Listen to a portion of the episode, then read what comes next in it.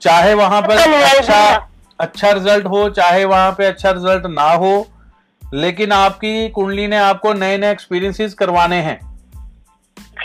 आपको नई नई चीज़ें उसने तो इसलिए आपको आगे भी मौका मिलेगा फिर से दोबारा चेंज करने का भी मौका मिलेगा फिर से करिएगा क्योंकि ऐसे योग है आपका कुंडली में एक जगह पर टिक के बैठने का योग नहीं है आपका।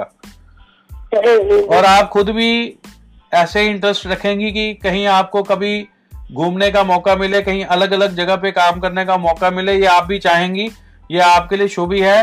तो ये ऐसे ही आपको मिलेगा अदरवाइज़ आपको अगर बोल देना छुट्टी लेकर कहीं घूमने चले जाओ तो आप जा नहीं पाएँगी।